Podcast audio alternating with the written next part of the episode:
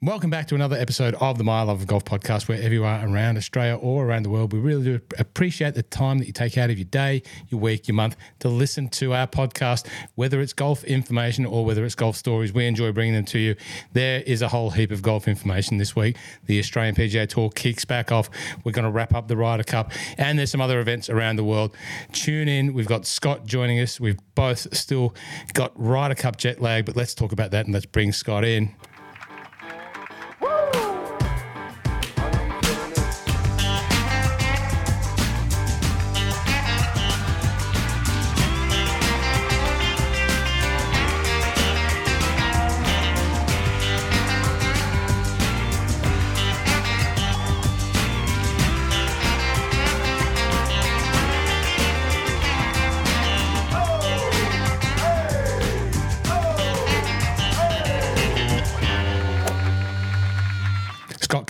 Back to the podcast. Thanks for joining us. Uh, how are you? How's your Ryder Cup, post Ryder Cup jet lag going? Got a bit of uh, bit, a few bags under the eyes after spending a lot of time watching the Ryder Cup. How exciting was it? It was amazing. You know, I was rooting for the USA, so a little bit disappointing, um, but fantastic to to watch it on the telly, mate. Um, yeah, loved it. I could sense the disappointment through the messages coming through. Uh, that you were disappointed that your beloved team USA. I still can't get over the fact that uh, you must be the only Australian uh, rooting for the uh, the US. Maybe not, but there, there seems to be very much more um, support for the European team in Australia than than the US team. Definitely. Uh, of course, you know my my heart bleeds blue um, european blue i guess you could say. It doesn't definitely doesn't bleed blue in the footballing sense and no offense no offense to it no offense to any of the rangers fans out there it's a big weekend in soccer in scotland. Hearts v rangers in the uh, one of the cups one of the many cups uh, semi-final. So no my heart bleeds maroon but it bleeds europe colours. And i was very happy on sunday night at about mm, 2.30 a.m it was probably the fourth, third night in a row that i'd stayed Yep. up and watched the uh, event to the death. Uh, I missed. I had a little bit of a window uh, during the three days where I, I sort of lost control of the remote control. Um, you know, had to hand over control of the big TV to that, Roscoe. Yeah. yeah. Well, it's it's a um, it's a give and take relationship. And uh, Saturday, Friday, Saturday night viewing, there's some stuff that uh, had to be watched. So I just missed the the little window of the end of the first session and the start of the, the second session. But out, outside of that little window, so I sort of we timed that sort of family viewing to at a at a sort of optimum time for maximum Ryder Cup viewing. It was Yep. how good is it when it starts at like three three o'clock in the afternoon, four o'clock in the afternoon, and goes all the oh. way through to two. It's like it's like going to a barbecue and then going straight out to your favorite disco. It was so good. Well, yeah, and I was actually a little bit rude, uh, a little bit antisocial at the barbecue that I was at on Sun, oh, what Saturday afternoon for the grand final, the AFL grand final, um, which was also a, a ripping game. Um, but uh, yeah, I was sitting there watching the grand final, Roscoe, with maybe I might have had Kayo on the uh, on the on the iPhone down beside the uh, couch, keeping an eye on the scores and and watching some of the incredible shots being played, and kind of my jaw was dropping to the ground they thought it was watching the footy, which was also happening, but it was mostly for the golf. Um, but yeah, it's it's hard to it's hard to give up the the viewing time when it's such a great time to watch and and so many great things are happening. It's. Uh, I just want to clarify for the listeners' sake. It's been a very long time, and I cannot remember when I last went to a barbecue straight to my favourite disco. So I just want to clarify that, and that hasn't happened for a long time. but um, it was sort of like a rock. You know, if golf if golf put on the greatest rock and roll show, think about your favourite ever show that you've ever been to, where you come out of there and you're going, I want to go tomorrow night, and I want to go to the next three nights that the whatever that show Yeah. is that's on. It's golf is it's golf's version of that. That's how for me how engaging. Um, and and this one definitely on European soil. Uh, I don't think there'd be any argument that a Ryder Cup just worked better on European so- soil from a spectacle point of view, from a fan. Oh, how good did the course look as well? Like, and, and how enter- entertaining the course was. Like, it was just such a great spectacle. Yeah. Um, as you say, and um, yeah, course showed up great. It, it provided incredible drama. That that closing stretch was unbelievable. And yeah, I, I didn't quite make the end on Saturday and uh, or Friday and Saturday night. Um, but uh, yeah, didn't quite make the back nine, but um, caught up on it the next day, and yeah, just unbelievable. Uh, just to your point, Marco Simone did really come up so much better in a Ryder Cup uh, preparation from course wise, yep. um, but just viewing wise, just visual optically, uh, it looked a far different proposition that we had seen when we watched uh, Italian Opens, you know, the last few years. Um, you know, the, the, yeah. the stands obviously shroud everything in and visually with all the crowd around, just looks unbelievable, and, and, it was it was just great to watch it. Um, I, as I say, I watched it right to the end, and it was just like a good ding dong battle. Um, it, mm. it, was the you know there was a bit of a time there where the US on that far, final day you know I started to get a little bit nervous but if, I shouldn't have been because it was all it was all done and dusted right at the start. Let's let's let's have a quick so what we're going to do tonight obviously we're very still excited on a high about Ryder Cup. We're going to talk about that and get that off our chest and just catch up like you do. Imagine sitting at the end of the bar and we're catching up. That's what we're doing. Joint lug into the conversation. And then you know as I mentioned in the intro we've got the uh, Australian PGA Tour kicking off We've got um, Sanderson Farms back on the PGA Tour. Uh, there's an LPGA event. Uh, there's an Asian Tour Dunhill. event. The Alfred Dunhill, Asian sorry, and another one. Yeah. Can't wait to get to an Alfred Dunhill. I want to go to an Alfred Dunhill one day. That's next on my bucket list of uh, golf spectacles to go to.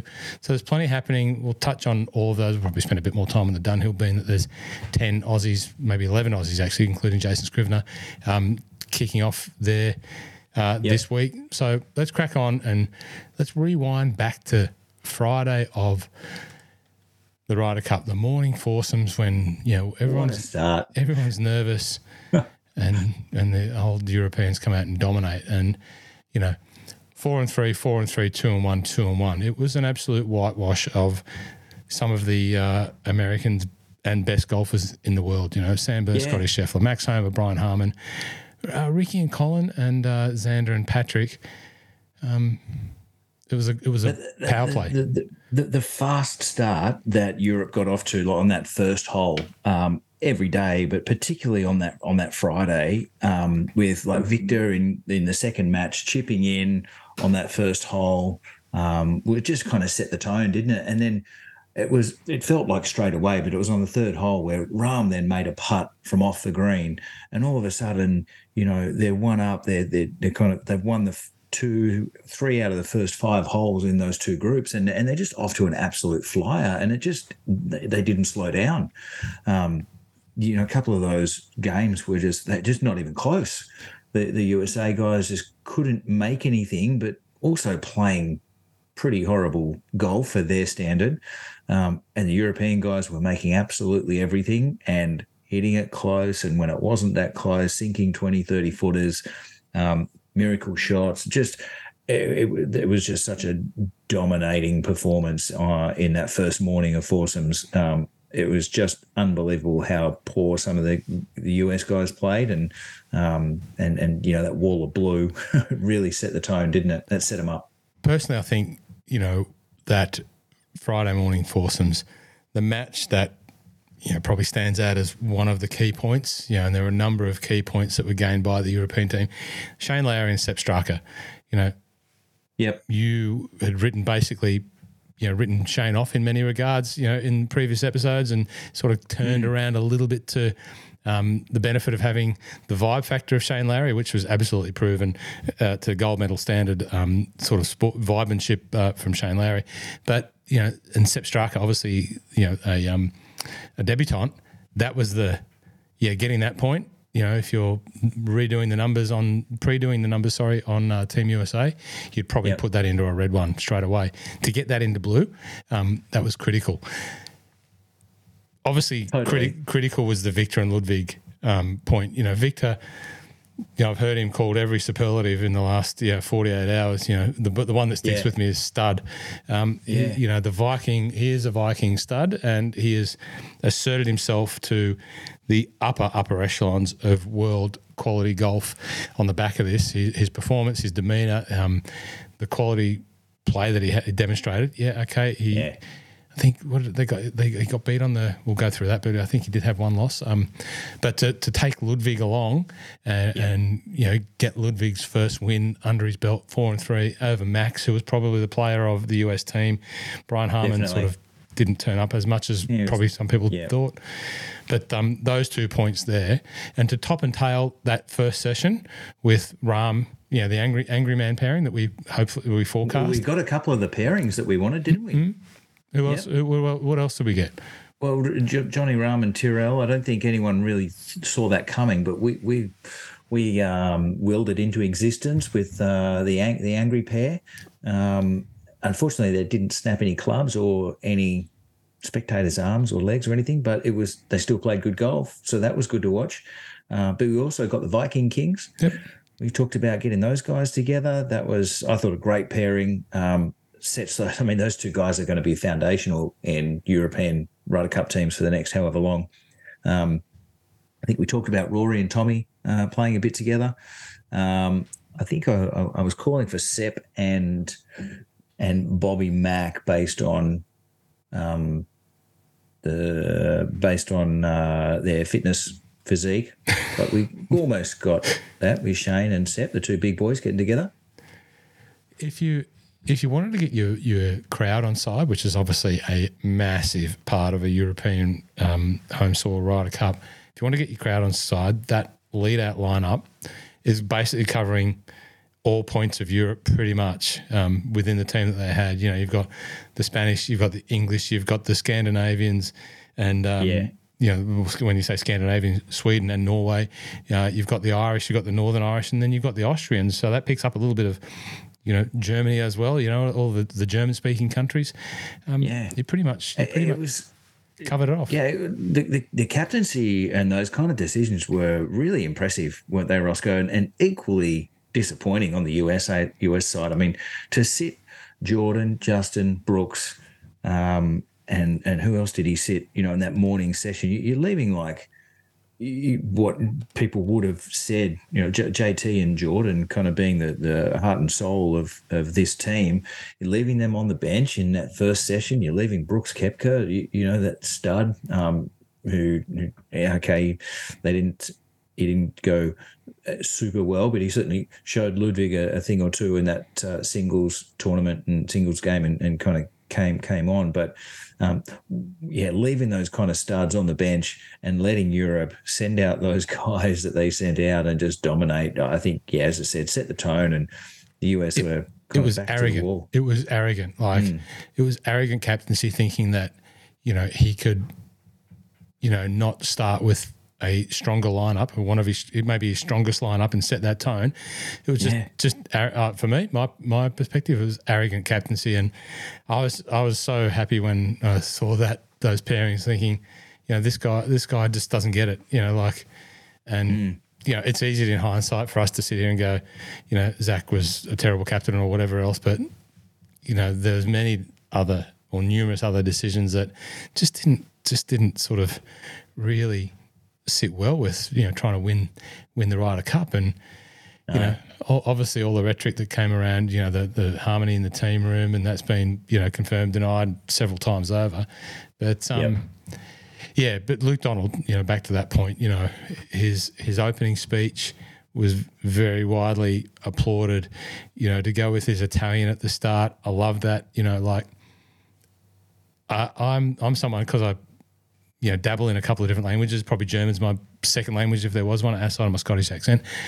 I, I quite like love and and the when I get the opportunity to speak German to German people, I know enough that they they actually respect it, and mm. you know I can't have. Oh, a, it's a huge sign of respect, isn't it? Can't have a fluid conversation, but I can say enough to get my point across if I'm trying to make a point, and I can say it in German, and we can have a laugh and get on with it in English. That's no problems, and yeah. that's sort of a little bit how I felt that um, Luke going with the Italian, and, and I don't speak Italian, but um, other than swear words, uh, he did it really well, and you know he spoke from the heart. You know, Zach was all right. He gives a quite kind mention there. My love of golf. I got a little yeah, screen screenshot. I like, I like that screenshot. screenshot like of that, that. grab. Well but um, yeah, right from that that off, you know, Luke, you could see that he to me, he had qualities just in the his, the way that he was carrying carrying himself, the way that he was presenting when he had the opportunity to talk, the way that he mm. looked. That's he looked like a leader. He didn't yep. look scared. He always had that sort of, you know, I've got this under control. And this team backed it up, backed it up by showing him that it was under control. Mm. Um, uh, you know, you can't like, you can't say the same.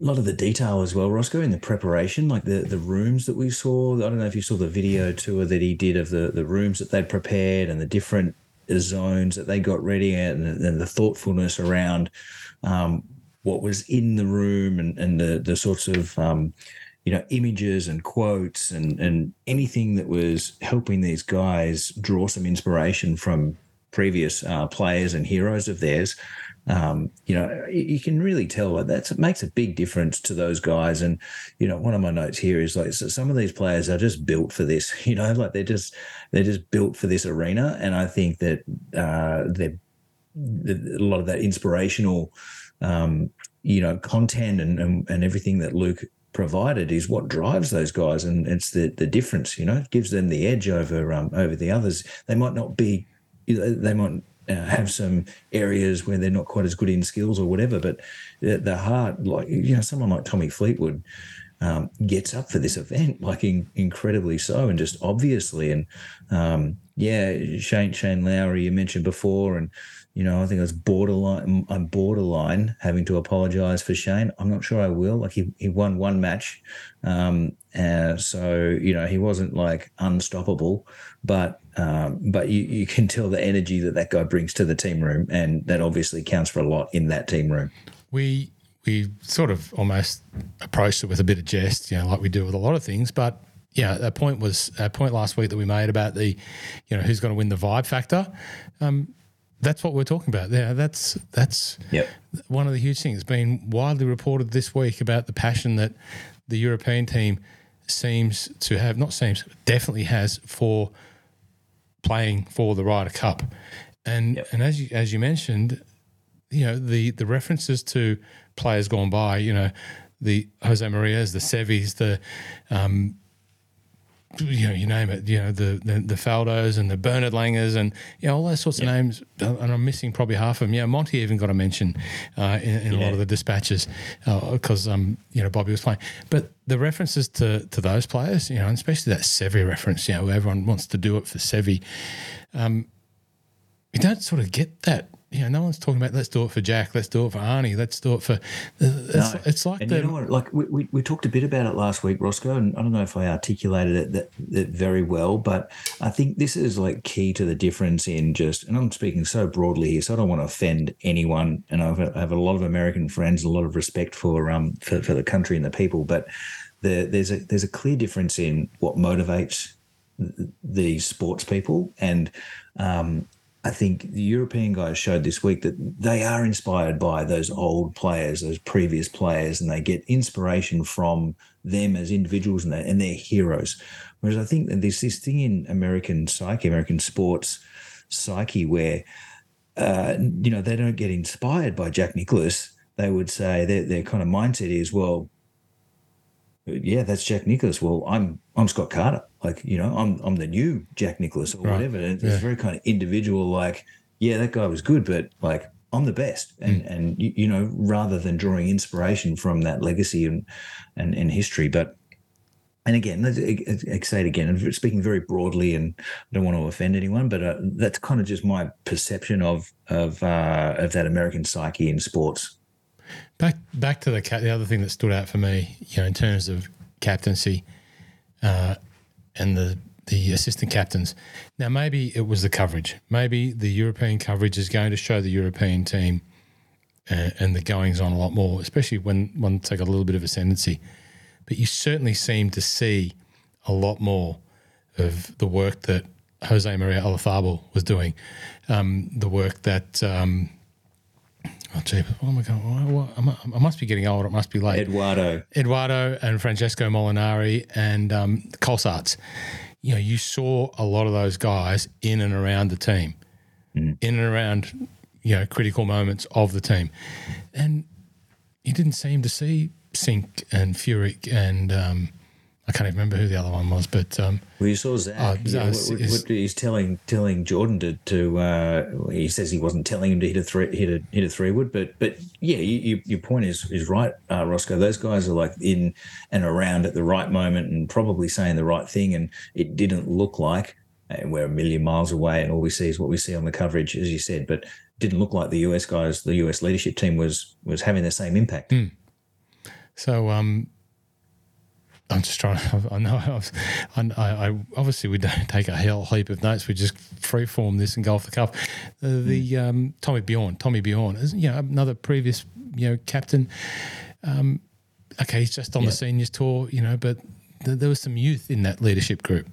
Yeah, and uh, I just think that that held a lot of benefits to to the team. Look, let's go to uh, the afternoon because to me that was probably some of the oh. most compelling viewing uh, that afternoon uh, foursomes. Um, where and I'm so I'm so disappointed. I went to bed. I, I think I saw the first group get to about the ninth, and uh, and I couldn't do it any longer. But um, like it look just looks like the back nine was just incredible viewing and and some of the things that happened to flip those matches it like it, it looked like it, it was going to go just about, um, you know, outside of Rory's match.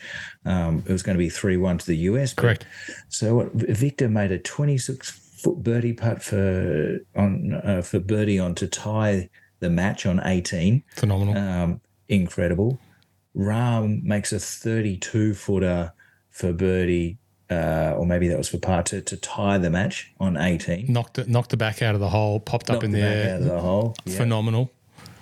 Um, Max and Wyndham were two up with two to play, and Maxi puts it in the water left on 17, while Team Rose makes a chip, like plays a phenomenal chip to nine inches, tap in for par, and then makes that enormous putt on 18. I think it was eight footer or something. Well, Wyndham, Wyndham pointing.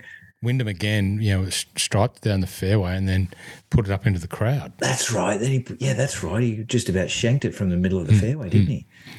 But, that pointing at every player, like yeah, you know, yeah, again, you, another you, example, another like, example. Wow. You know, uh, Justin Rose. Um, I, have yeah, I wouldn't say I'm I'm not a detractor for Justin Rose. You know, I, I love what he's done and major champion, and you know his mm. his longevity is impressive. I love I love the older guys that stay around and, and perform well. Obviously, it's hard not to, but yeah. uh, he elevated himself in my my books. Um, Totally agree. Numerous times over the weekend, and, and that moment where he pointed and you knew what he was doing. Yeah, if it's this is not for me, this is for you and you and you and every one of you.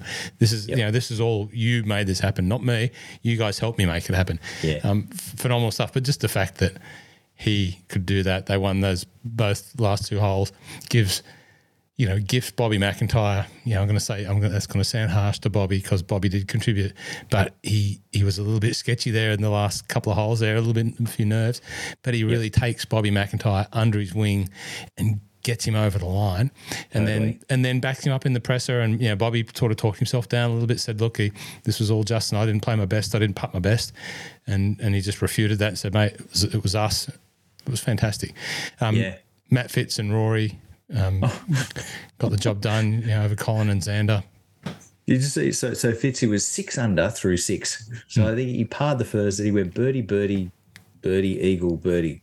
Couldn't, couldn't miss. Couldn't, couldn't miss. Could, couldn't miss. And then Rory birdie seven. So there's there's six up after after seven. Uh, it just it's game over at that point. Um, but yeah, I mean Colin and, and Xander also we're not playing that great. Um, but uh, but yeah, dominating performance. But you know that day could have been three one, like very easily, and then and and just a very different story going into day two. Um, yeah. But but but but the Euros carried that momentum straight away into the afternoon session. Um, sorry, into the next morning session, um, and where Rory and Tommy win the first three holes against Jordan and Justin. Hovland and Ludwig win the first four holes in match two, end up dominating Scotty Scheffler and Brooks nine and seven. And, and and it's just like they're just rolling, mate. Like you just can't you can't stop that kind of momentum. Um, I didn't believe I didn't believe it when I when I flicked it on and saw the score in that match too, oh. uh, and then it was almost done. Thought, hang on, I've got you know, I felt robbed.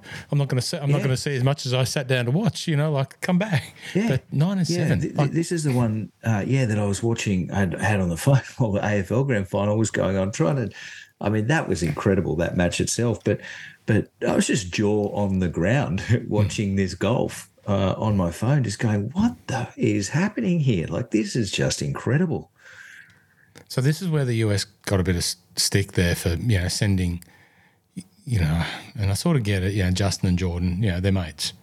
They they've been paired together many numerous times and performed, but you know, when the time comes for maybe a little left of field thinking, maybe that maybe that was the time. Who knows? Then then he's got a bit of stick for putting you know Scotty and Brooks out, and then you know sort of Brooks almost goes AWOL after that. You know, you don't see him until he turns up to the tee on Sunday morning.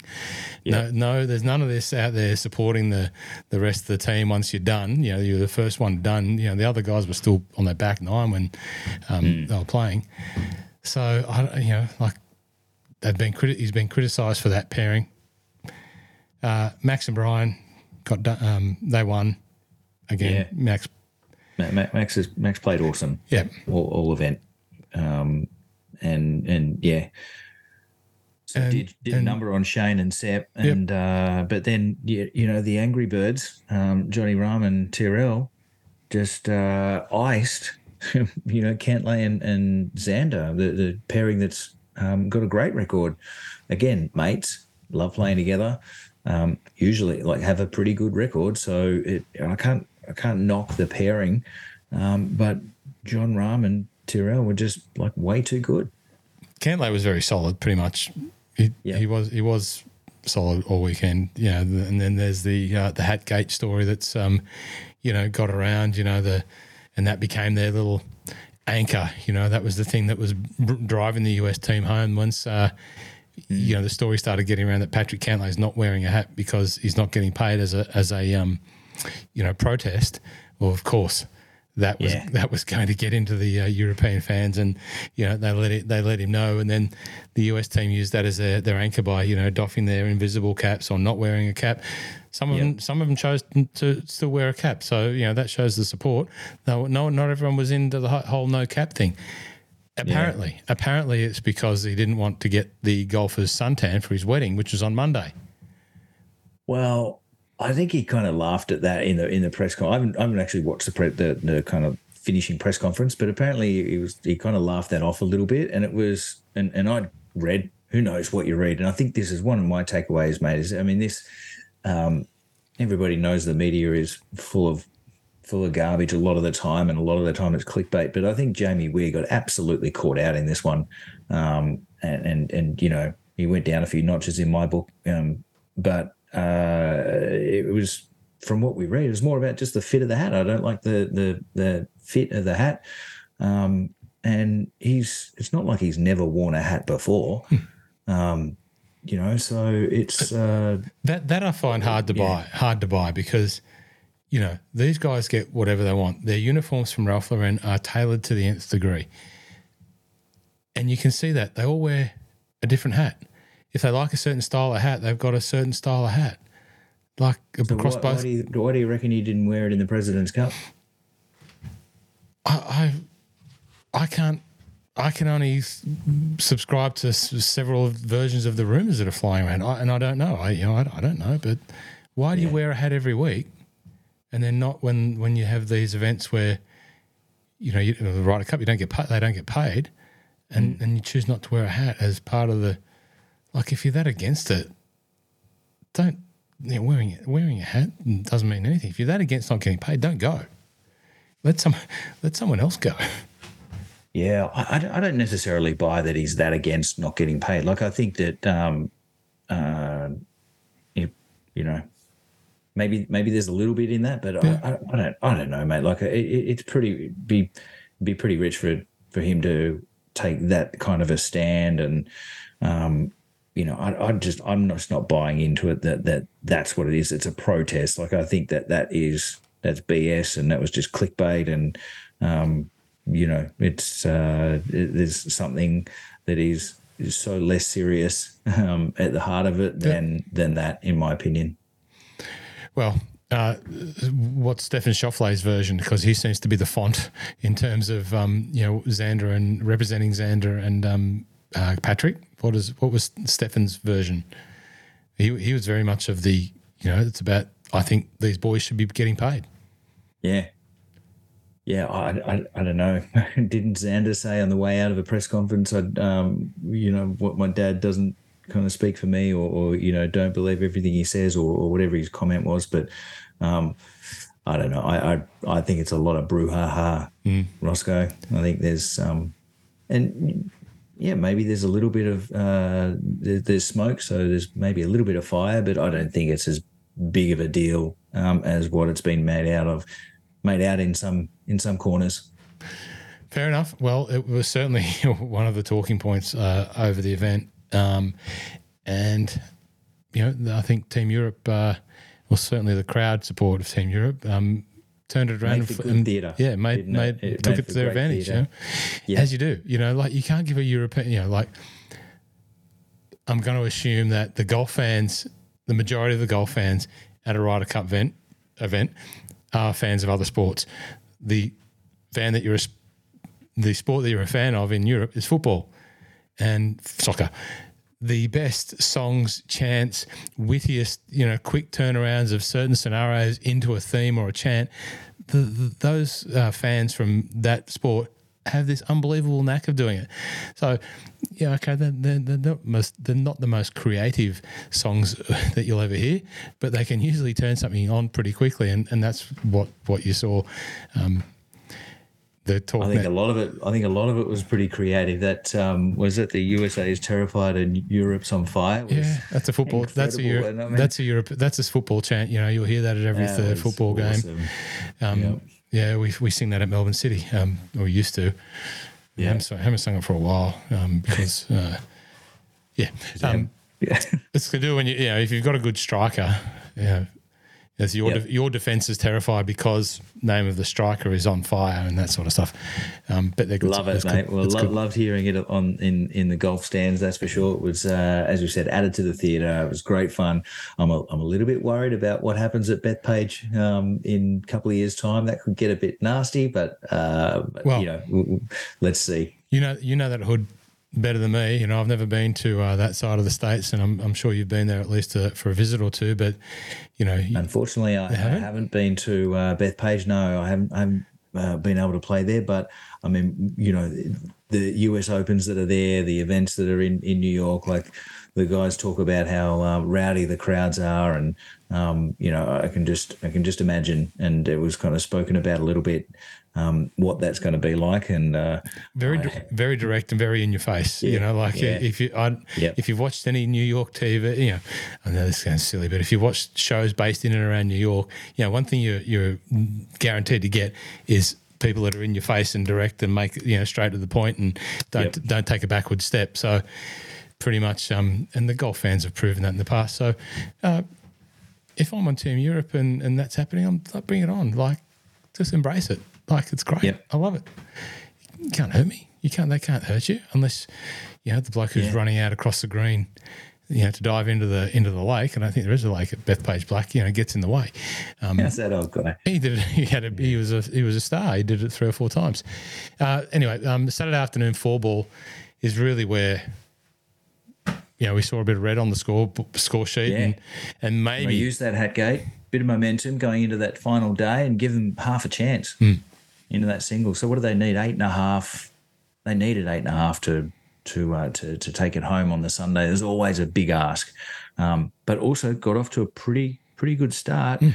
Um, it's a shame Scotty Scheffler kind of really chunked that chip or sculled the chip basically on 18 to send it send it back um, past the hole and in the rough and and only make make par.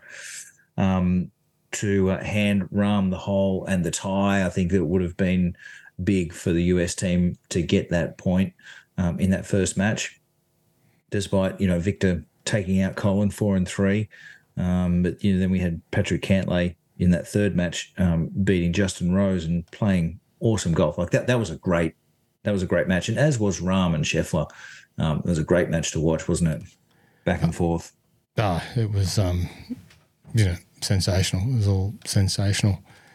Um, Roscoe, did you see how much uh, I, I, had? I had the split screen going. Yeah. And I had the main feed on one side, and I had the feature group, which was Rory and Sam Burns on the on the next one, and they were following obviously um, uh, what Cantlay and and Rose, and so they were waiting a lot. Like on every tee, they were standing around waiting for a good five to eight minutes on every tee box, and um, they were really chatty. They were really chummy and chatty, and uh, which really surprised me. You know, like I know these guys obviously all pretty tight, but in the heat of battle, um, there's a lot on the line. Sam Burns was super chummy with Rory, and and I don't know if it was on the back of Rory. You know what happened with Hatgate on that uh, on that green the day before, um, and Rory. I don't know what he was feeling about it, but uh, trying to be super friendly with the Americans for whatever reason, or, or, or I, I, don't know. But um, I just thought it was interesting that they were super chatty and chummy the whole time. Hmm. I think when you're a couple up after five, you know, it sort of helps dissuade any tension that's there. And, uh, Yep. You know, it's still a big, big occasion, but um, three up after seven. Yeah, yeah, you've got you've got one in the bank. You know, your your big gun lead out match is tied. You know, I, that was for me. Just go rewinding. Sorry to go back over. To me, mm. that that Rahm Scheffler tie was absolute classic ding dong, as you said. But I think that was so significant in the win. Um, had that not gone, you know, had that not gone the way of the tie and gone to US, who knows what might have happened? But that was yeah. very, very significant that tie, and um, I think it was a great end to a great match. But um, back to Hatgate, you know, like you're saying that Rory's sort of chilled out after you know the Saturday night where you saw what happened with LaCava. Mm. What, what a peanut! What a peanut! Honestly, mate, what was he doing? Like the, the, the footage from further back really showed how long he stayed out there. How, the position that he was in was just so far away from everyone else. Like he was purposely in Rory's space, maybe not on his line. He wasn't on his line, but he was in his space and he was waving that hat far too long. Caddy, in my mind, shouldn't be doing that kind of stuff anyway. Um, celebrate with your player, but you know, don't don't get in the center of the green waving your hat around there giving was, it to the crowd. No, there was no one else around. You couldn't be he couldn't be confused of getting in the way to as no. other stuff was happening.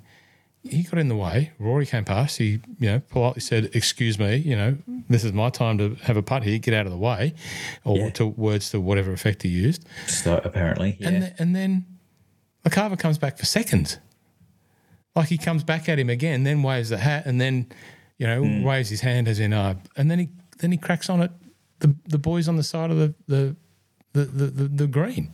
Yeah. Like what a anyway, it wasn't a great. It was look. almost like a like just a total brain fart. Like what like you wouldn't have thought the I mean he's been around so long, he's so experienced, he's been in huge moments with Tiger um, on the bag. So it, it, it's really surprising that he put himself in that situation. Mm, yeah, it was, wasn't wasn't a great uh, didn't pass the eye test for me. Um, wasn't a great look for for the US team. Um, clearly, you know, trying to trying to grapple with something on that second to mm. last day. Anyway, we come back to the uh, the singles. Fitzpatrick Homa. I think Max did a great job to fend off Fitzy. Fitzy didn't play that well through that middle stretch of that um, round, but Max just to uh, you know keep it together and then yeah the finish. Well, the finish. unbelievable. Oh mate, the penalty drop. Unbelievable. On, on 18, taking that penalty drop. But did you see Roscoe? He did that on three as well. Yeah. He had a really crappy lie, took a penalty drop um, in the rough, hits it on the green, makes par, halves the hole, and then does it again mm. on 18 under that pressure, making that shot. Like it was uh, yeah, a huge event, I think, for Maxi Homa. He, um, between him and he was definitely the star of the US show. Hovland, obviously, among stars in Europe, but but Max was the standout. Three and a half points, I think he took for for the team or got for the team, and um, yeah, it is a great springboard for him into into next year. I think. By the time it got to Hatton, for me, it looked like it was all fairly safe, but you know there was that as there is in a lot of match play scenarios, singles match play. You know, there's a bit of ebb and flow, and it could flip the you know a switch could flip yeah, because Brooks was winning, obviously Thomas and Xander all you know, going along, I'd say fairly comfortable in their matches. You know, hmm. Thomas, Thomas, um, you know, obviously won it on the last there, you know, to to maintain He, his. he was in, he was in control most yeah, of that. yeah, exactly. Most of that game for sure. Um, Højgaard, In his hat. Yeah, exactly. Højgaard sort Every of struggled. shot, Stru- every oh, hop. Højgaard struggled a bit. So those, you know, Yep. the the the new guys all obviously, you know, suffered from a, a bit of new guy guyitis. They they punched really hard, but you know, you know the experience of Koepka, Thomas, and Schauffele, you know, just outweighed the inexperience of um, those guys who I think acquitted themselves really well in those singles matches and, and didn't disgrace themselves. But clearly, when you need a job to be done, you know, one of those guys probably needed to you know get something out of it, but they didn't. But it was you know back to for me. It was I was sitting here there chuckling. I'm not sure if you were you know still watching by then, but um, when it looked Yeah. like it was going to come down to my guy Shane. Um, to, to to halve his match and to you know really secure it up. Uh, I was thinking of you, uh, Scott. I was thinking that how ironic it was that uh, it was ultimately Tommy Fleetwood in the end, but you know because he gets credited because his his match was won before Shane's match was finished, which with two holes to go, he clearly had the tie secured. Um, he showed everyone he showed everyone how important that was. But yeah, it was it was Shane Lowry who pretty much uh, secured the Ryder Cup. Scott, I, I don't know. I don't know about that, mate. Um, I mean, he, he could have secured it, but he didn't, Roscoe. So he uh, he bogeyed eighteen to to give the US the tie. So yeah, he, he could have secured it with with a half on eighteen with a full point, um, but but he kind of didn't. Um, and so he tied that match. How many matches did Shane actually win? What did he What did he get? What was his? Uh, he was one, one, and one. So you know, he was okay. but wasn't that the half that half point that got them to 14 and a half? No, Uh, or was no, it 14? no, Tommy Fleetwood. For- Tommy Fleetwood did. Um, Ah, no, with but- that full with a full point. But wasn't it that we knew that I could be wrong? We knew that Lowry's half point that was guaranteed, what but he was still playing, got would get them to the 14 and a half. And then Fleetwood, who was a hole behind, won it on 16 while Lowry was still playing, so hadn't finished. So it was Fleetwood's point that that ultimately got it. But Lowry was guaranteed the half point, but even though he was still playing. You follow me? Uh, yeah, I'm following you. I, I- I think I was. I, th- I think I was um, getting ready for bed at that point. Mate. I'd seen Ricky put it in the drink, but did, didn't did so. Ricky put it in the drink on 16, Mm-hmm. and he conceded the hole, Yeah, and so that gave Tommy the guaranteed half. correct, correct. Earlier gave- than yeah, exactly. So they, they were four, uh, they were they were 13 and a half or whatever it was. Yeah, I think 13 and a half when Ricky conceded and Fleetwood won while Shane was still playing the 17th with a guaranteed half, but it, the point that Fleetwood got Hmm. after Lowry had guaranteed I the half. I think half. you're clutching at straws to make Shane Lowry some kind of hero here, Oscar. I'm trying- I'm know, trying to I'll, look- I'll, let you, I'll let you have it. I'm trying to it. look after the vibe manager of the team. Uh, anyway, and then um, obviously the the other one was Bobby MacIntyre. You know, he finished it off with uh, that two and one. I was still very nervous about that match when uh, MacIntyre missed a couple of putts there, lost Hmm. 13 and 14. And then, as quick as you know it, um, it was obviously all done by then. But then all of a sudden, he's won 15 16 in quick succession and it's uh, done and dusted. They're shaking hands and walking in. I think Wyndham Wyndham uh, gave it to him on 16 as well. Um, uh, yeah, but uh, but he took the vic- took the victory, two and one. Not a bad debut. Not Anyway. a bad debut. if you've listened that far, obviously we're very excited by it. Obviously, you enjoyed watching it, and hope you did too.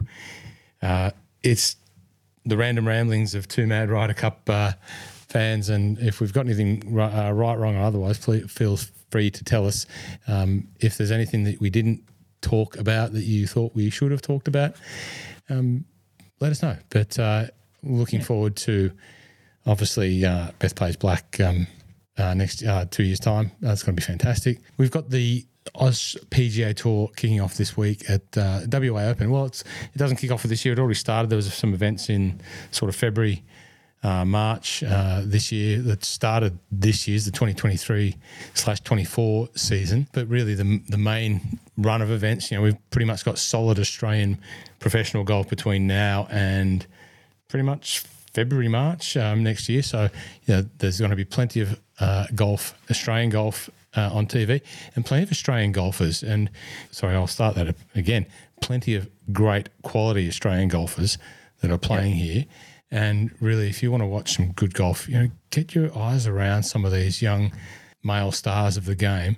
You know, you call, uh, I'm not going to call out all the names, but uh, no. You know, who, who Caleb Bo- uh, Bovalina, you know, Connor McDaid playing as an amateur. Um, yeah. You know, these are all guys that are qualified for the um, this week uh, WA Open. Uh, who else we got? Jake Hughes. This, this, is a good one to watch, Roscoe. You're right on, on kind of the future talent coming yeah. through because there's a lot of the guys that finish top 10, or sorry, part of the top third, 10 of the guys that finished in the top 30 on the money list last year are over playing in Dunhill. So yes. that opens up quite a few spots. And I think they they use those spots to invite a lot of the elite amateurs. I can't really can't quite count them up now. It looks like maybe 10 or, or 15 or uh, what's that, 14, uh, if I just look at the numbers, um, 14 uh, elite amateurs that are that have an invite. So throw those guys into the mix. Uh, the rest of the, the uh, elite pros here in Australia taking out the WA Open or getting after it.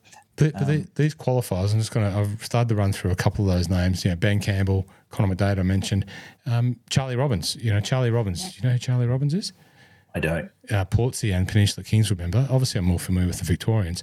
Uh, Charlie is the um, golfing ninja from Ninja Warrior seasons one, two, three, and four. Oh, right. Yeah, the madman, the madman who's got the elite skills, just you know, hurling himself yeah. around the course. That's Charlie, who's t- um, turned pro in the uh, the off season.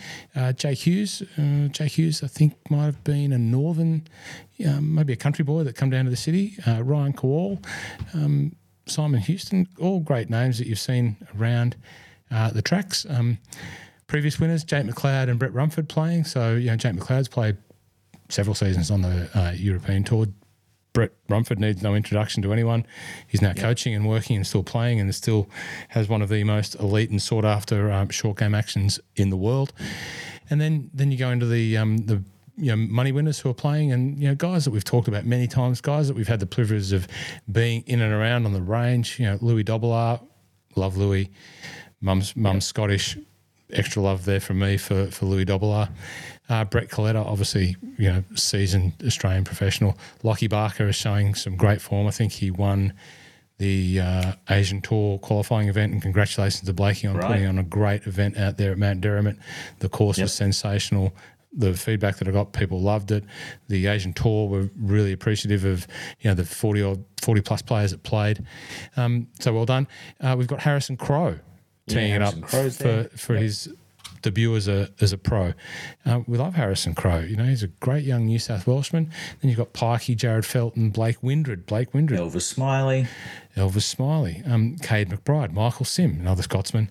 Um, heaps of heaps of talent in this field. Jordan, uh, you keep going down. James Marchesani, Jordan Zunic, Cameron John.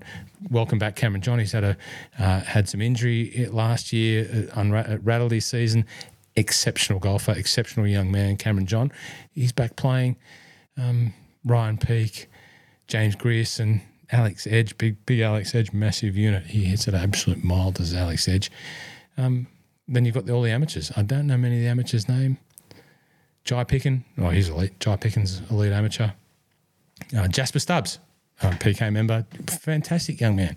I've known Jasper since he was about 12 um, coming into the golf shop with his parents as they'd come down from the country and bring Jasper and um, his sister up for elite training. And, you know, this yep. is the sort of work that the parents do, driving them up and back to the city from the country where they uh, lived. Abel, Abel Eduard, fantastic golfer. You've got some of the other winners, Michael Wright, big lefty from uh, Queensland, elite golfer, um, great man. Benny Wharton from Victoria, Scott Strange, yep. Brady Watt, based himself in uh, WA now. He's a Perth boy originally, but you know, former world number one amateur, Brady Watt, Darcy oh. Burton, Josh Greer, heaps of names. Benny Eccles is playing. Well done, Benny. Um, Matt Dowling. Could run through Daniel, them all. Daniel Beckman from uh, the mighty Spring Valley. Daniel Beckman, Nathan Page from Ed Ted Donahue, Aidan Dodoni. I'm, I'm very Victorian centric here because that's who I know. David Branson. Says he's from Victoria, but I remember David Branson because he's my age from uh, Warhope. Daniel Beckman. Wow, Ma- uh, War Choppy, uh, Maverick Ancliffe, you know, DP World Tour player, Matty Griffin. Anyway, I can't wait to see uh, that tournament and the series of tournaments uh, play out on TV. Uh, Joondalup, I know nothing about Joondalup. I haven't played there. 27 hole, uh, and they've got uh, a comp- composition of the two different nines, uh, the Quarry Nine, and I forget the name of the other one. But Lake. Um, the Lake Nine, that's it. Have you played at Joondalup? I have not. Have not. No. The, I think the quarry is the one that everyone sort of um, fancies himself around. It's obviously quite dramatic with the big quarry and, and all of that. They've got that path through there that you've seen pictures of. So, um, yeah, can't wait to see it. But um, 175 grand up for grabs. ka-ching. Someone's going to win. Ka-ching. Someone's going to win a nice little check uh, come Sunday. Uh, that's going to really springboard their year. You Yeah. would, you would, you would Good think. luck. So uh, good luck to all those players and look forward to seeing you all on TV. Too many names to mention of great golfers, and hopefully, if you haven't watched it and you don't know much about the Australian PGA Tour, well, get your eyes around it because there is some serious talent there. Uh, but Do as think you, there's, do you think there's many more names that we didn't mention, Roscoe? I mean, we mentioned quite a few. There can't be too many more. well, there's 160 of them. I'm happy to go through them one by one and give you. You know. I, I want I want to see you tag every single one of those guys that you mentioned in a post about the episode. There you go. That's the challenge for the week. oh dear, no, I don't want to embarrass myself because I'll miss someone and I don't want to be called out. I've been called out for too many other things, so I'm trying not to be called out. Uh, anyway, but but what you did say there, and the great point is that those amateurs that have you know been given the opportunity to move into the field because ten of Australia's order of merit winners from last season are teeing it up this week at the Dunhill Alfred Dunhill Links Championship Yeah. in Scotland, which is for me for obvious reasons, one of my favourite events to watch. Um, Scottish weather usually, like Australian weather, this is the sort of season where we get a little bit of mixed weather. Today's a great example of that in Victoria. 30 degrees yesterday, pouring rain today. Eh, It's a little bit the same at this time of year in Scotland. You know, it's it's beautiful a couple of weeks ago. Yeah, beautiful being 18 degrees, sunshine. And now it starts to get a little bit cold and frisky, and it can be a bit of mixed weather.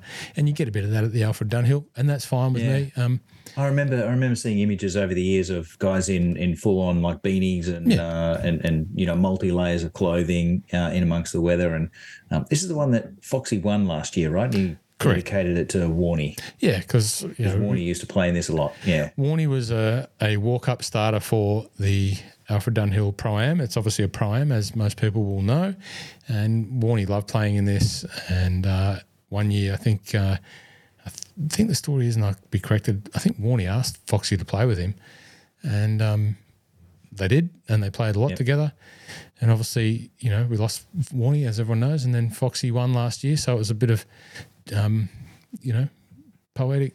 I don't know what the what the right reference is, but you know, I've got to admit, Roscoe, I, I remember getting a bit emotional seeing um seeing Foxy, listening, watching Foxy make that little tribute after he won. It was um uh yeah, bit emotional Yep. um for the bit for the king, but um but yeah.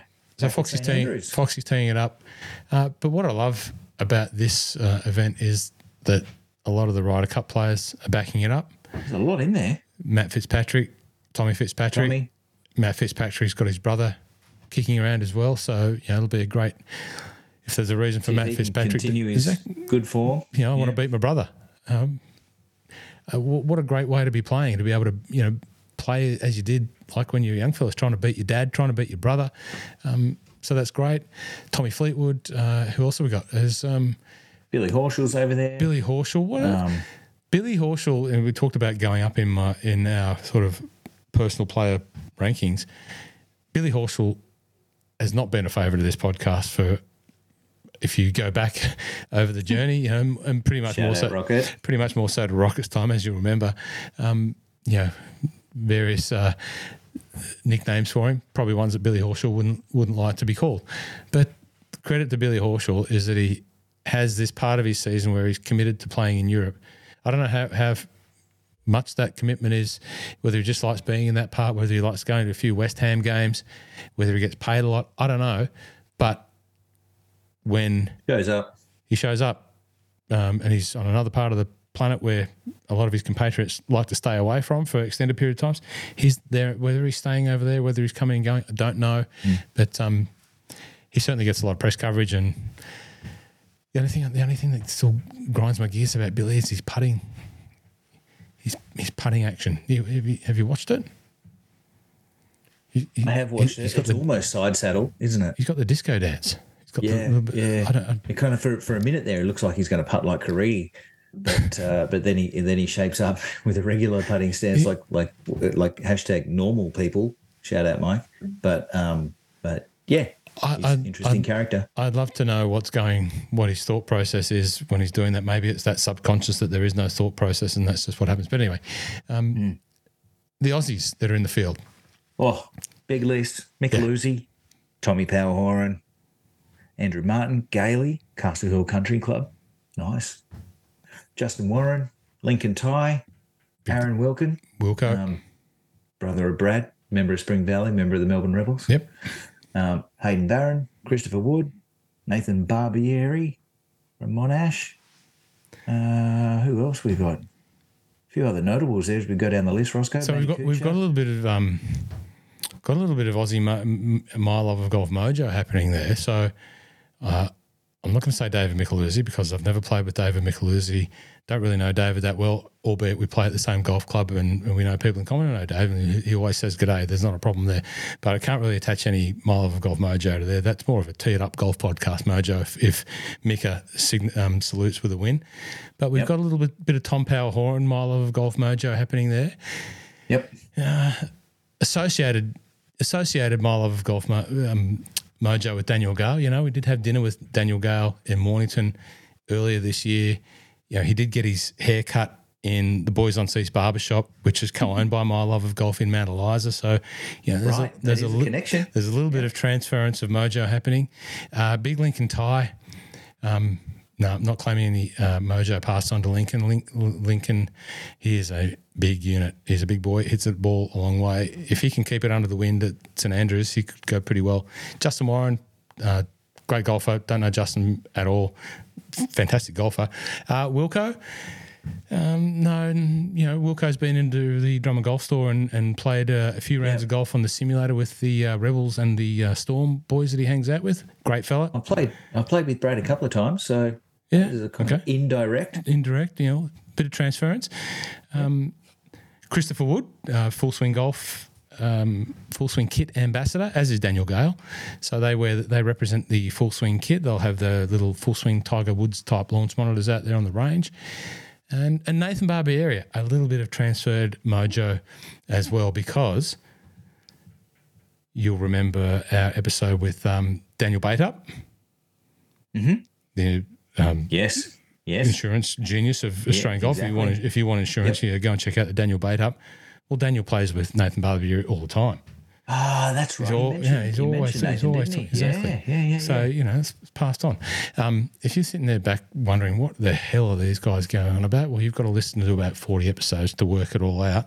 But anyway, if any of those guys that we've just talked about having in- direct mojo or transferred mojo, mojo by a haircut or by people being on the pod, well, that's where it's from. Um, and we will celebrate it when it happens. What a bunch of flogs we are! Um, just to just to qualify that whole segment, uh, Hudson Swap. Well, well, sorry, I'll requalify. What a bunch of flogs I am. Not you. I'm not bringing you in. I'm not bringing you Well, into that. no, I'm, you know, guilty by association now. Um, and the other interesting thing is, no, not Hudson Swafford or Matt Cooch are playing. Um, and good, good on those guys for turning up. Um, we've got some live golfers playing. we do. Talor, Talor Gooch, and Is uh, it? wh- Peter wh- what's? Hold on. Tul- uh, you know, I'm big on my pronunciations. With Tolor, is that? I think I think it's a bit of a piss take. Okay, good. I like that. I'm, I'm fully supporting of Talor. Can we call him Talor from now on? Great. I love it. Yeah. I'm in. Not the first, not the first golf podcast to do it. Um, can't Oh, really? can't can't own it. Okay. Uh, the, the Shotgun Start boys uh, definitely call uh, call him Talor, but uh, I, I like it. Well, can we can we add to spelling. it? Are we allowed to add to it? Sure. Can we soften? You know, you know, I talked about the hard C's and the soft C's with Carlota Ciganda. Can we can we soften off the ch? Talor Goo. Goosh. Yeah, has you ever has you ever been referred to as Talor Talor Goosh? we can call him the Frenchman, as like you know Lucas Herbe. Did you hear? Oh, I love it. Did you hear this started the other week? Um, the last, uh, um, the last. Oh, he didn't call him bay, did he? in America, the last event that Lucas played in, I'm sitting there watching it, and on the first tee from Australia, Lucas Herbe. Couldn't believe it. It's just like playing into our wheelhouse, Lucas Herbe. Like, I'm surprised I didn't hear Herbie go, mate, it's Herbert. Get it right. Yeah. But uh, Herbe, You know, really. that, that, that, that doesn't surprise me, actually, Roscoe. As an old boss um, at Nike whose last name was, uh, you would have pronounced it in Australia as Herbert, but, uh, but it was pronounced um, Herbe or Herbert, Herbert. So interesting. There you go. Must be an American thing. The Bendigo baguette lives. Okay. uh, yeah, okay. So Talor Goosh. Uh, but anyway, the live golfers. So we got who we got? Louis, Louis Oosthuizen, Yeah, Louis, Peter Uihlein, Peter, Peter Uihlein, yeah, and um, Goosh. yeah, T- Talor, Laurie Canter. Here, Laurie Canter. Um, Burmester still a LIV guy? I Yep. don't know. Yep. Um, there was another couple here that I saw. Um, no, maybe that's it. Maybe that's So, it. There's a few other, few other big European names in here, though. Oh, just on the LIV thing. So apparently, yeah, that's a direct uh, influence from the Alfred Dunhill Corporation uh, that have some, you would think, some reasonable pull in uh, golf circles. So. Yep. Um, so there's a bit of influence uh, being exerted uh, there. So, but I find it really interesting because you know it's a DP World Tour event. But if you're a DP World Tour member, you can't play on the DP World Tour. But if you play on a LIV Tour, but you were never a DP, I don't understand it. But po- you know the positive is is it seems to be a little bit of progression. I don't know what you want to, how you want to see it. I don't know how it's been reported, but it's interesting nonetheless. Um, yeah, but some other great uh, European names. Who are they? Who we got? Who are you fancying there? Oh, the the standout for me is David Howell. I mean, if we talk about uh, my love of golf, Juju, Mojo, um, He- he- David Howell. How good was he in commentary Well, he for was the Ryder Cup? he was great. Uh, he he seemed to be commentating like the morning section, the morning. Yeah. right? Well, I think he was doing a bit of both. It was kind of coming in and out. Yeah. But him and Hunter, Hunter Hunter Mahan were really impressive. Hunter was great. Hunter added a little bit of you know lighthearted comedic value in a serious way. Um, but I nearly I nearly text message Howler. I got his number because he went with Aberg. He was he was Aberg, and I was about to, yeah, but obviously I wouldn't text him, but I wanted to and say, mate, here's here's the correct pronunciation. Send in a little voice mess, voice note there from Yeah. Gabriel Hjertstedt. Pronounce it in Swedish. Pretty simple. But there was a pretty, there was actually a mixed reaction there. There was some Oibers, Oiber, Oib- Oberg, and Abergs. There was it was a, every every gamut of it. But I was how I I thought I thought in that first in that first hole uh, at the very start of the event, he were they actually talked about the pronunciation, and and Dave decided to. He he actually said, "Oh, I'm just going to go with Ludvig. I'm not even going to get involved in it." But um, uh, but yeah, so that surprises me that he deviated from Ludvig. But I did. I did. Hear. I did hear an Aberg there, but uh, anyway, um, I've had I've had my fun with that, and everyone. Uh, thanks for if you commented on, and thank me for uh, correcting anyone. Um, thank you, but uh, I've had my fun. It's still a burr for me. Uh, who else have we got? Bobby MacIntyre backing up. He's probably still going to be drunk. um, hopefully not. But I, I like the fact that this young, you know, statesman, I'm going to lob statesman um, category onto him. He's the the prince of Argyll and Bute now, officially anointed, the laird of Argyll and Bute. That's a laird is a a title that you can have in uh, Scotland, and sometimes it can be bought, sometimes it's passed down through generations. Yep. I'm going to give Bobby MacIntyre the lairdmanship of uh, Argyll and Bute, which is that part of beautiful part of Western Scotland that you've heard me talk about many times. Uh, the prince out there, but I love the fact that he's going to back up and you know he's got to present himself like a Ryder Cup you know winner, and he'll be out there trying to you know be the Scottish golfer that everyone wants him to be, and um, you know hopefully he can take that confidence and, and commitment that he's got from being part of that big team and, and he might not win. Yeah, and everyone everyone's pretty much saying that all the Europeans are not going to win because they've been partying too long. But you know what? I think um, you know when we talk about the US tour, uh, Ludvig is playing at the Sandersons. I think it's it's great that he's going. You know, it. This is his future. Yeah. This is what being a professional golfer is going to be. Whether it's the Masters, the Ryder Cup, or whatever, you know, he's going to have wins and successes and and be able to celebrate them, but be expected to back up the next week. So the fact that he played uh, was great, and the fact that he's now jumped on a plane, flown over to the other part of the world, back playing on tour. Yeah. Fantastic. I love it. It's great, mate. And it, he's, he's clearly focused on on the longer plan, isn't he? And not not you know taking a week off is not part of that that longer plan. If he, he's going into that fall season, and we'll get to that that event in a second, but. Um, you know, there's a bit on the line there. He can play himself into some serious events if he plays well through this fall season. So that's obviously what he's got on his radar and trying to make the players and and make the masters and and um, you know put himself into a good spot to play some of these bigger events next year. And um, I guess that's a good thing the interesting thing for this new fall season um, and how these guys are using it to improve their position in that FedEx ranking. But um, yeah we'll, we'll, get to that uh, in, in a minute I guess. But just rounding out the Dunhill here Roscoe I've noticed a player that is um, it's actually got the Netherlands flag. So his name's uh, Wil Besseling. Um, so he's from the Netherlands, but he's representing, so he's a member of Tetherow Golf Club in Bend, Oregon. And it just caught my eye because uh, Tetherow is a fantastic resort course in, in Bend, which is in the high desert in Oregon. Um, so it's kind of at elevation um, and incredible uh, landscape, countryside, everything. And it was designed by David McLay Kidd, who who did one of the courses, at least one of the courses at Bandon. Um, and so, uh, you know, he's carved these amazing links courses into these into this um, landscape. But this, the, the rumor has it, the story goes that David McLay Kidd was actually going through a divorce when he was designing Tetherow, and it is honestly, mate, one of the hardest courses I've ever played. Like it's incredibly difficult. And the story goes that he's he's designed it in the middle of a messy divorce, and he just hated the world, and so he was just creating these like incredibly difficult holes, just trying to punish people um, and take out his frustration from that messy divorce on these golf holes. I had the warning sign up. Watch out, artist at work. Um, mm. Well, I've never played. I've never played it. I've never seen it, it but I'll look it up.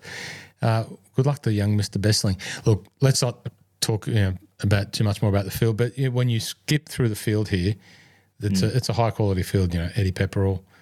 Um, I didn't know Nicolas Colsaerts is backing up from the Ryder Cup.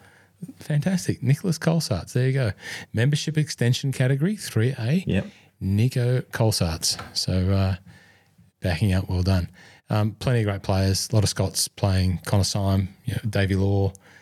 Uh, who else? Callum Hill. Lots of Scots. Ewen playing, Ferguson, yeah. Richie Ramsay. Big Richie plays uh, out of the Renaissance clubs. Lives in Ed, live lives in Edinburgh now. Uh, Aberdonian by uh, origin, but um, very much an Ed, Edinburgh Edinburgh. Very much from Edinburgh right. is what I'm trying to say. Um, yeah, yeah. Jorge there's George. to choose from, mate. So who, who's your who's your top Scot for the week? Mm, top Scot.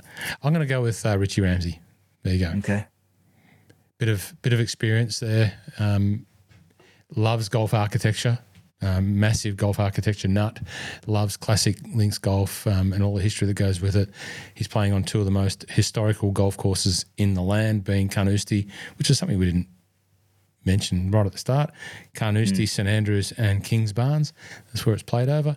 Um, yep. So I'm going to go with Richie Ramsay for my top okay. Scot. Who are you? Who's, who's, going to be uh, winner? Oh, jeepers weepers. I'm going to go with. I have no insight into his form, but only due to the fact that he lives up the road in Dundee, but he's a Frenchman, is Victor Perez. Mm, interesting. Mm. Yeah. Okay. Uh, and shout out to Gunnar Wiebe, um, who's also playing. Oh, yeah. We met Gunnar Wiebe's family here in Australia earlier on, and um, Gunnar was a you know one of those one of, one of those ones that caught our eye, so we followed on Gunnar Wiebe. He's playing. So good luck. Um, so there you go. Right, top, top, Aussie, top Aussie from me. You did the top Scott, Top Aussie from me. Yep. Um, I am actually going to go with uh, Micheluzzi. Okay. I, I think. Um, yep. Let's go with Micheluzzi. Uh, but winner overall, I like Victor Perez, mate. I think that's not a bad choice. Um, but I'm going to say one of the LIV boys just just to will a bit of controversy Wow. into existence and say You've changed. Talor- You've Talor- changed. Oh no, I just yeah, I want to see everyone get fired up about it. Good. Talor Goosh, the Frenchman. Talor, Talor Goosh, Talor. Frenchman. Uh, okay, I like it. Well, I'm going with Victor, the real Frenchman, Victor Perez. Um, I might have, I may have said Perez there, but you know, like uh, you can change this. You can change the vowels. Uh, okay, I like that, Mika. Um, the only other Aussie that's in the field outside of that ten from the order of merit is um, Scrivo, Scrivener. Yes. Very good. Okay, we. What's the other? What else have we got? We've got the um, Sanderson Farms, Sanderson Farms. Yep. big chicken. The big. They got the big cock, the big chicken as the trophy or something. Like that. Yeah. There's a cock, Yes. big cock. Uh, or a rooster. Not sure. Rooster. Okay, that's not a. Okay. A rooster's not a cock. I don't know. Okay. um. Anyway, they've got, it is. they've got a big cock. I was Big just cock. trying to get away from that word, Roscoe. Isn't this PG? Isn't this? uh, C O. Sorry. That's C O. C Q U E. That's oh yeah. Ah, like the French. The French. Got That's the French it. spelling. Got it. Sorry. Okay, uh, tell us what you know about the Sanderson Farms. Well, I know that Ludvig's playing. Okay, And, well uh, done. and, and, and outside of that, um, I'm not. I'm not sure there's uh, too much interest in the rest of the field. To be really Yeah. brutally honest, but um, surprising, but not surprising that none of the American guys are back playing that event from the Ryder Cup. But um, there is some interest in that fall season getting underway this week, mate. As I said earlier, so these guys are playing for an improved ranking into next year's season. If they can get inside the top 125 and uh, secure their cards for next year, get themselves into different events. But yeah, it's changed a little bit on what this part of the year means. And so it really is about improving your, your ranking to get into those different events and, and higher um, higher ranked events for next year. So Are you a fan um, of this new fall season? Yeah. Yeah, I, I am because it just gives it its own little its own little um, you, you know reward, its own its own little goals. So um, I, I like the fact that not the big guys, the guys that had a great year, don't necessarily have to come and play. Um, so they get some time off, but it's also you know, um, and and they don't lose anything by by not playing. Like they don't they don't start behind the eight ball. So by having an off season like they have for a long time, um, and I actually think there's going to be good viewing. There's going to be some good storylines that that happen throughout this the little mini season, let's call it fall season, um, and and see who can who, who can improve their position for next year. Well, there's a handful of great players that we know. Emiliano Grillo is, you know, one Mm-hmm. that sort of comes to mind. Obviously, Ludvig. Um, there's a few others in there which I'll uh, come back to in a second. But uh, it's at the Country Club of Jackson. Uh, I don't know anything about the Country Club of Jackson. Uh, it's Mackenzie Hughes is a defending champion, and um, who have we got in the field? So we've got uh, Grillo. Eric Cole, Yeah. uh, Grio, Ludvig, Beau Hossler, Nick Hardy, Svensson, um, Hoagie, SH Kim, yeah, Svensson, Jaeger, Stephen Stephen Jaeger, Mark Hubbard, Ogie, Dylan Wu, Griffo, Keith Mitchell, um, Killer Keith. Malnati, Kevin Streelman. And I see that uh, Kevin Kisner's back. I think. Ke- I think Kevin Kisner is back in the field, so he's had a bit of a break and um, hasn't had a great time of his golf, to be honest. Uh, it took a bit of a break, but um, he's back. So uh, anyway, Great photo of Kevin Kisner in the uh, on the cover of the Golfers Journal um, that's currently out at the moment. Have you seen that one, mate? Copy. I think it's twenty five. Um, there's also Roscoe really a really great story about a guy who has the tattoo of a ghost tree at Bandon Dunes. well, I did Um, I did see that, and I did tag Uh, you into or tag them into a picture of yours. It's very good. You should get in contact with the guy. Uh, what did you say it is? No, twenty five. Twenty five. Yeah. As we're just reaching for it in the back there, for those um, not watching at home and just listening, Ross is now reaching to the back. He's found something, not quite sure what it is. He's about to pull it out. He's struggling. Give it a big, big heave there, Roscoe. Oh, here it is. I've lost half the magazines off the. Oh, there it is. Oh, they're funny. The, there it is, right there. The uh, There it is. uh, volume twenty photo. It's a great photo. That's the only reason why I subscribe to the. Uh, that's not the only reason. I'm not a great reader, so I skim read uh, the articles, uh, Yep. pick up the gist, but I do love the photography, and that's probably much my draw card. The ph- the photography in the Golfers Journal is sensational, and uh, Well, the, the story, the story that that guy wrote, who I think he actually works. He's a, um, a journalist for the Golfers Journal, does some work for them, so he actually knows how to r- articulate a story, and he does a great job of articulating his story and his connection to um, that ghost tree and that that Bandon Dune. So. Um, it's worth a read, and honestly, mate, I read it and I go, "Oh, th- th- this guy's writing you know my feelings, how I feel about that place in a w- way more articulate and um, an impressive way than I ever could. But certainly a lot in that story that I can relate to and and uh, and connect to. So it was really interesting to see that see that come through. in the modern day and age of you know digital media, which we all pretty much absorb with, you know, listening, podcast, Instagram, online, for the people that can take the time to craft a nice story Yeah, uh, or report golf in an interesting way in a written form, my hat goes off to them. I've started reading a, a few more articles, and uh, I just think when you take out the information and you read the way that it's written, how they tell the story, um, hats off to them because it's really is a skill, and it's a skill that I wish I had, and I don't clearly don't. So I'll stick with trying to take better photos. But um, uh, words by Charlie Wartzel. So um, yeah, there it is. There, Golfers Journal. I've got 25 of them and a little backpack. They sent me the members backpack. Uh, they, well, it's a beautiful backpack. It's a beautiful backpack. Uh, anyway, top tier, Roscoe. Up, you know. Yeah, If I pay for it, guaranteed. If I pay for a membership, I'm not taking. I'm not taking option B. I'll just say, I'm bugger it. Option A. Oh, and you get a gift. You know, which you pay 200 bucks for. But anyway, you, I, I've got a couple of nice head covers and a putter cover and a scorecard holder and now a backpack. It's the best gift I've, I've ever got. Um, it's not a gift. You pay for it, listeners. You pay for the gift. That is a, you know, you pay for it. Um, okay. What else? Asian tour, got an Asian tour event. Don't know too much about. Yeah, Asian uh, is on as well. So, mate, there is so much golf being played this weekend. We've got the LPGA uh, happening as well. So there's an event on um, on every tour, which um, I guess is not that surprising. But uh, there there are there are weeks where not everyone's playing, but this is one where everyone's all playing. So lots happening. Uh, I shouldn't be dismissive of the Asian tour. Uh, I wasn't meaning to sound dismissive. I apologise to the Asian tour. Uh, No, it's, no, an inter- it's an international series event, so it's one of their biggies. Yeah, Uh, it's in Singapore, so we'll get to see that on TV if you subscribe to Foxtel or whatever it's going to be on. And um, there's a there's a few uh, Aussies playing it. Jed Morgan's playing, obviously. yeah, hundred percent. Lincoln Morgan as an amateur. Uh, I don't know much about Lincoln Morgan, the amateur, but um, good luck. Uh, Johnny Lyras, I love Johnny Lyras. I was thinking he's Johnny Lyras in the Dunhill, but he's not. He's playing in the Asian Tour. Uh, Scott Hend, Scotty Hand. fresh off the back of a few weeks ago of a win on the uh, European Tour Seniors Tour. Good on you, Scotty. Uh, Brendan Jones uh, was playing. Travis Smyth, been playing very well too, just quietly. Um, David Drysdale from Scotland there. He's probably going to be the only Scottish representative.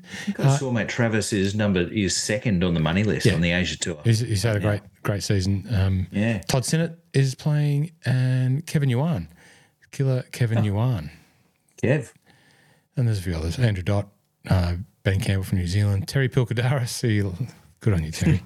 good on you, Terry. Josh Younger, great young player. Oh, Marcus Fraser. Fraser's playing, and uh, Jack Thompson.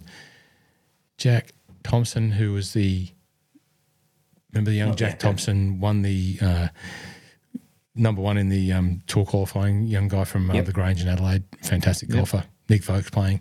Uh, anyway, and uh, LPGA event as well. Um, I think we've got a couple of Australian golfers playing in the LPGA.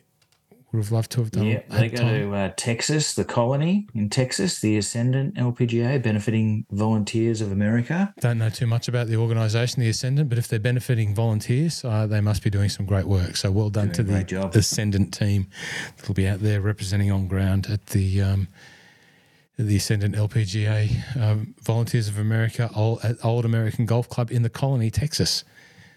Charlie Hull, defending champion, Roscoe. I saw I saw a picture of Charlie back in.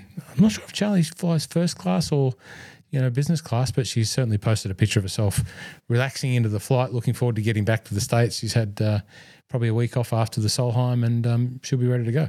And should be hard to beat. Who are you going to tip? Are You going to tip? Are you going to go with Celine Boutier? Uh, no. Oh, okay. I'm not going to go with Celine Boutier. Who are you going to go with? She, she had a very average um, Solheim, didn't she? To perfect, perfect bounce back. Very bounce backable. Uh, not, I'm to stick with an Aussie mate here. So Hannah Green, she had a good week last week. She was mm-hmm. in in and around it. So um, coming into this week in, in some form, hopefully she can click it up another gear and and get the job done. Um, overcome anyone else that wants to try and put a wider wire win together like the young Korean rookie did last week. But um, yeah, love to see Hannah get up, carry that form over from last week. Okay. Well, good luck to all the Aussies playing at the Ascendant LPGA Volunteers of America uh, event at the Old American Club in the Colony, Texas. Um, yep. Hopefully, get Very to watch. Some, hopefully, get to watch a bit of that on TV as well. Too much. It's great. Anything else, mate? Any Champions Tour or anything like that? uh, okay. Sorry if you've listened to this far, one hour 20 in. Uh, our competition, the Your Love of Golf. The stories. Jeez, we, have got some good ones, We've we? got some great ones. And uh, I've got to say, a massive thanks to everyone who has sent a story in. Yep. But I, we, are, we are we are we're going to stretch this out we went past that date that we originally originally posted because things got in the way. Uh, we're going to get another week of um, entertainment value for ourselves out of this. So we're going to invite the two leading storytellers onto the program next week. And they're both yep. going to have the opportunity to tell their story, but we will be crowning a winner of the Your Love of Golf storytelling competition uh, next week.